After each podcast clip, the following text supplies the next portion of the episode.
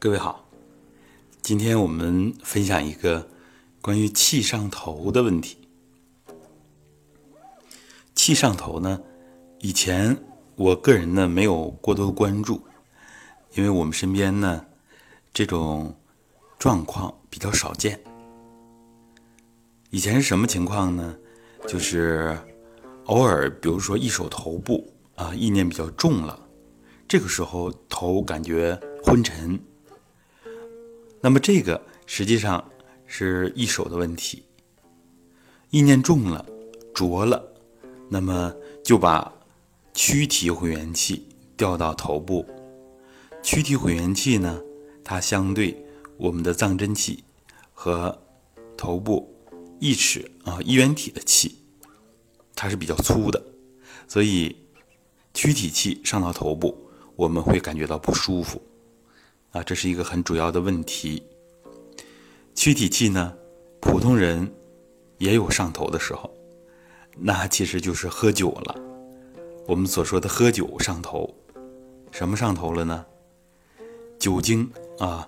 把我们的气血弄乱了，所以躯体气啊上到头部，把我们的血也弄乱了，所以面红耳赤啊，身体上都会发红。那么我们正常情况下练功啊，气是在周身云部的，一般不会出现头部的不适啊，当然也有会出现的。一种情况呢，就是头部不通的地方啊，自己在疏通，这种情况也比较常见。有的呢，身体素质比较好，上层次的时候，比如说啊，头顶天门要打开，感觉天门这个地方有压力感呐、啊，啊，有其他的一些变化呀，感觉呀，有有的甚至有疼痛，这都是穴位的变化反应啊，正常的。有的时候呢，感觉头顶像塌下来一样，啊，有其他的一些感受，往往呢都是气机的变化。这个时候，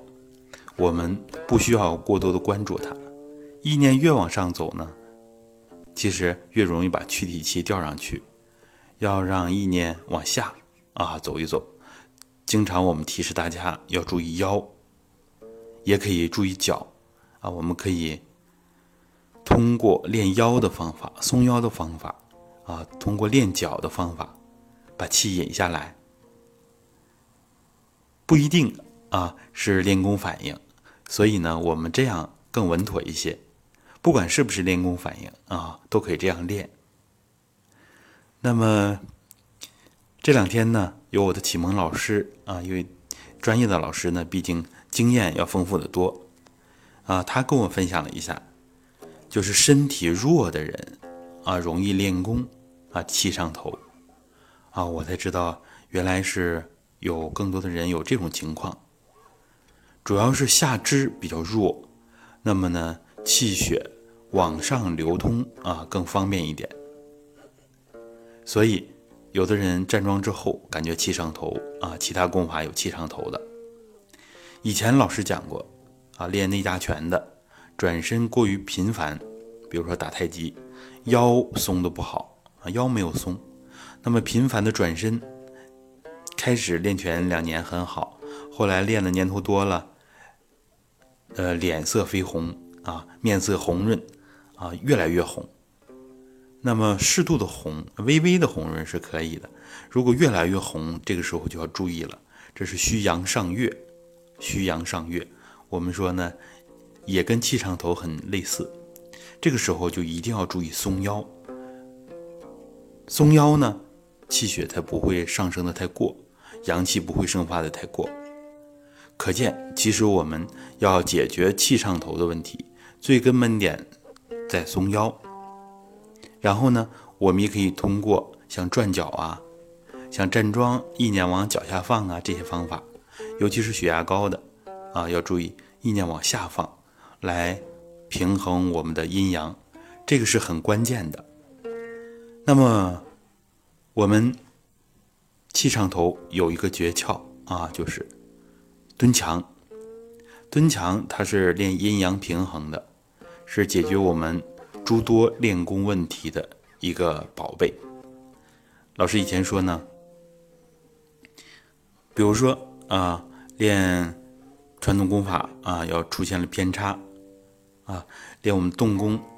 几乎不会出现啊偏差。但是如果有人自己做不到位，没有按功法要求去做，出现一点问题，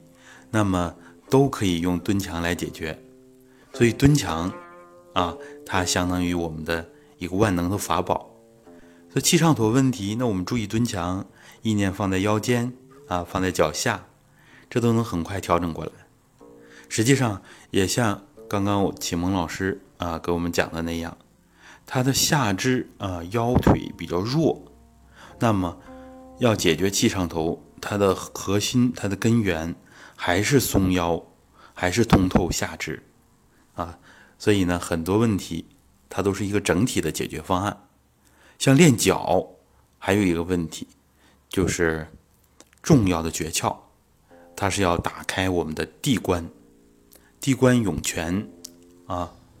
打开地关呢，让我们能吸收更多的地气，这是非常关键的，这也是我们形之根啊，气之根，有了这个根基，我们才能延缓衰老，这是我们健康的根基。如果形衰老，我们身体弱，是从下肢从脚开始的啊，这就像树根一样，根是非常的关键的，这也是解决我们健康问题的一个重要的着眼点啊，我们一定要重视练脚，通透下肢。可见站桩啊，蹲墙啊，像直腿坐呀，这些练下肢非常重要，就可以理解了体系里边为什么这么多的功法都要练下肢，这是我们的根。衰老也很多人的体现呢，就是说蹲墙没有力气，哎呀，蹲两个腿就软了，可见我们腰腿的气有多么弱，有多么的不足。那么这呢，就是我们对气上头的啊一个简单的分析。那么我们结合自己的情况啊，出现了气上头，不要紧张，把意念往下放，注意腰，比如说可以转腰涮胯啊，比如说可以转脚啊，练阴阳平衡，练打开我们的地关，吸收更多的地气。地气呢跟天气结合起来啊，天地合气，命之曰人，这样整个人才平衡。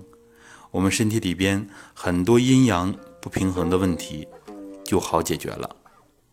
所以我们这样讲，不知道大家对气上头有没有一个理性的认识。简单的总结一下，身体弱的人啊，一练功有可能出现这个气上头，因为我们的腰腿啊下肢气通畅的不够，气血通畅的也就不够啊，气血是相合的。这种情况其实跟我们的练功反应他们处理起来是一样的啊。然后身体